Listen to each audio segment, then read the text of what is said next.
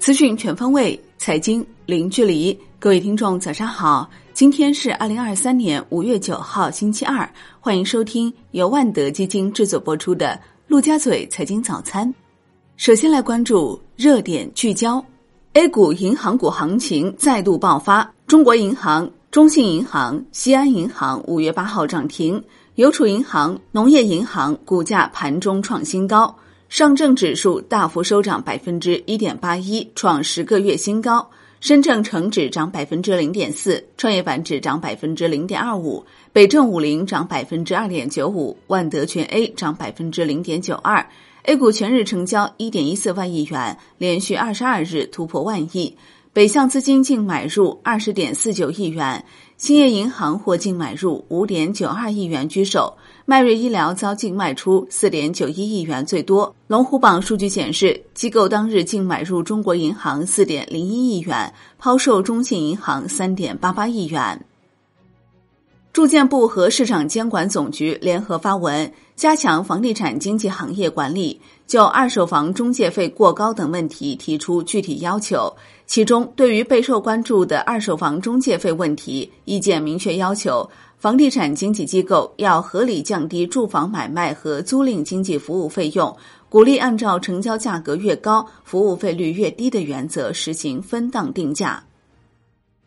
交易商协会查处违规债券代持交易，多家机构被点名。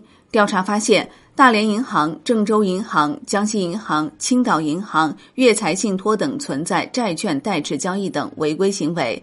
交易商协会已对上述机构及个人予以相应自律处分，其中大连银行被给予严重警告，江西银行和郑州银行被通报批评，青岛银行被诫勉谈话。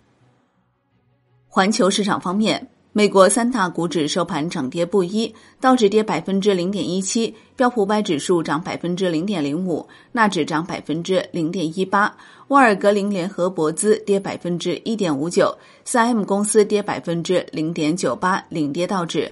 万德美国 TAMAMA 科技指数涨百分之零点二三，谷歌涨百分之二点零八，特斯拉涨百分之一点零二，中概股涨跌互现。易卡通科技涨百分之十九，易先电商跌百分之九点三七。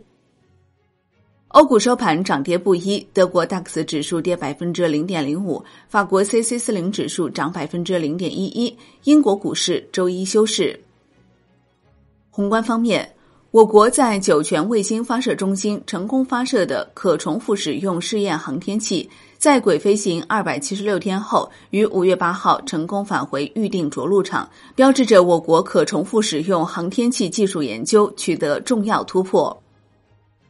央行五月八号开展二十亿元七天期逆回购操作，中标利率百分之二，当日无逆回购到期，因此实现净投放二十亿元。国内股市方面。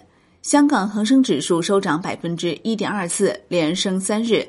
大金融、中字头延续强势，中信银行、中国银行、工商银行等全线大涨。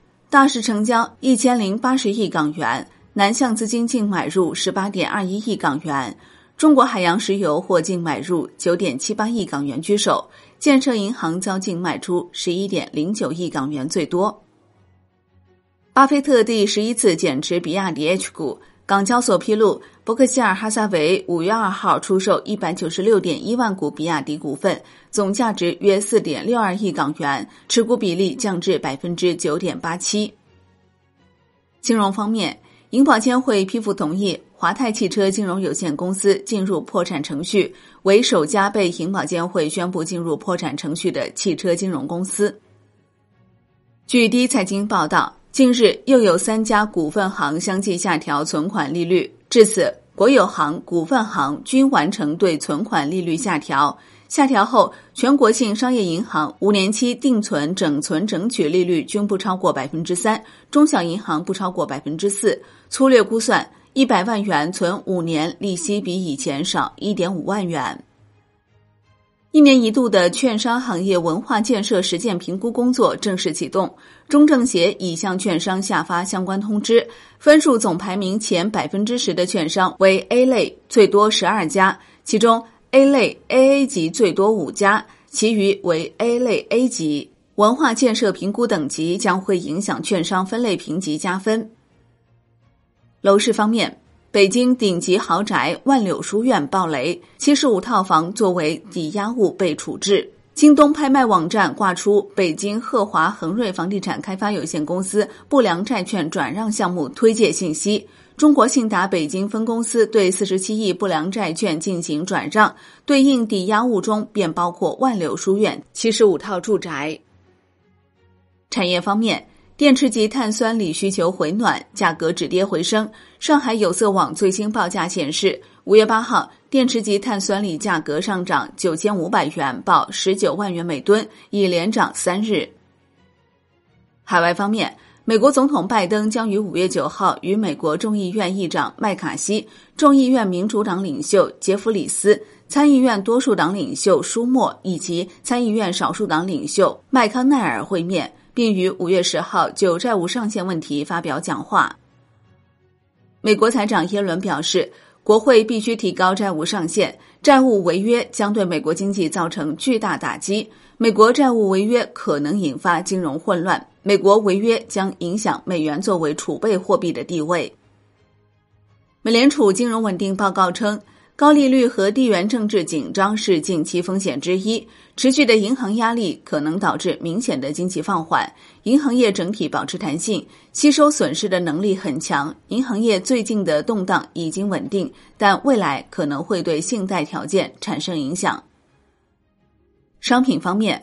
农业农村部要求加快推进以种业为重点的科技攻关，谋划推进当家品种育种联合攻关，研究设计符合农业科研特点的机制办法，发挥好种业振兴企业在创新攻关中作用。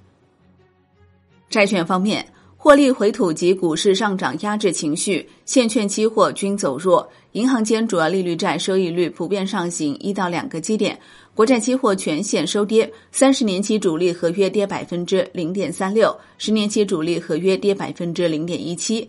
银行间资金供求均衡，隔夜回购反弹，但仍在相对低位。外汇方面。周一在岸人民币对美元十六点三十分收盘报六点九一六六，较上一交易日下跌五十二个基点。夜盘收报六点九一五五，当日人民币对美元中间价报六点九一五八，调贬四十四个基点。好的，以上内容由万德基金制作播出，感谢您的收听，也欢迎您关注转发。我是林欢，我们下期再见。